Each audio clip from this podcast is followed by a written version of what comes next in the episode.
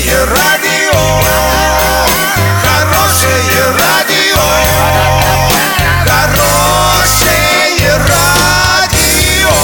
Радио Шансон.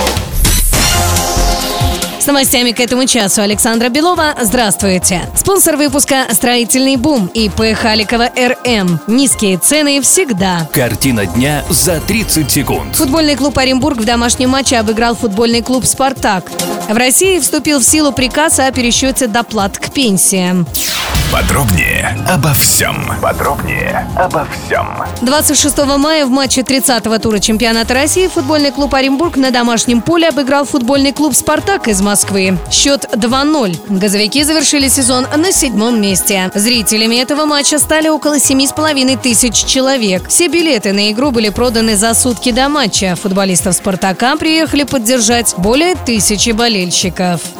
В России вступил в силу приказ о пересчете доплат к пенсиям. Об этом сообщает российская газета. По старым правилам, пенсии неработающих пенсионеров, размер которых ниже прожиточного минимума, после каждой новой индексации увеличивались, а размер доплаты, дотягивающий до этого показателя, пропорционально уменьшался. Новые правила устанавливают размер доплаты до индексации. Таким образом, доход пенсионера будет в любом случае выше прожиточного минимума.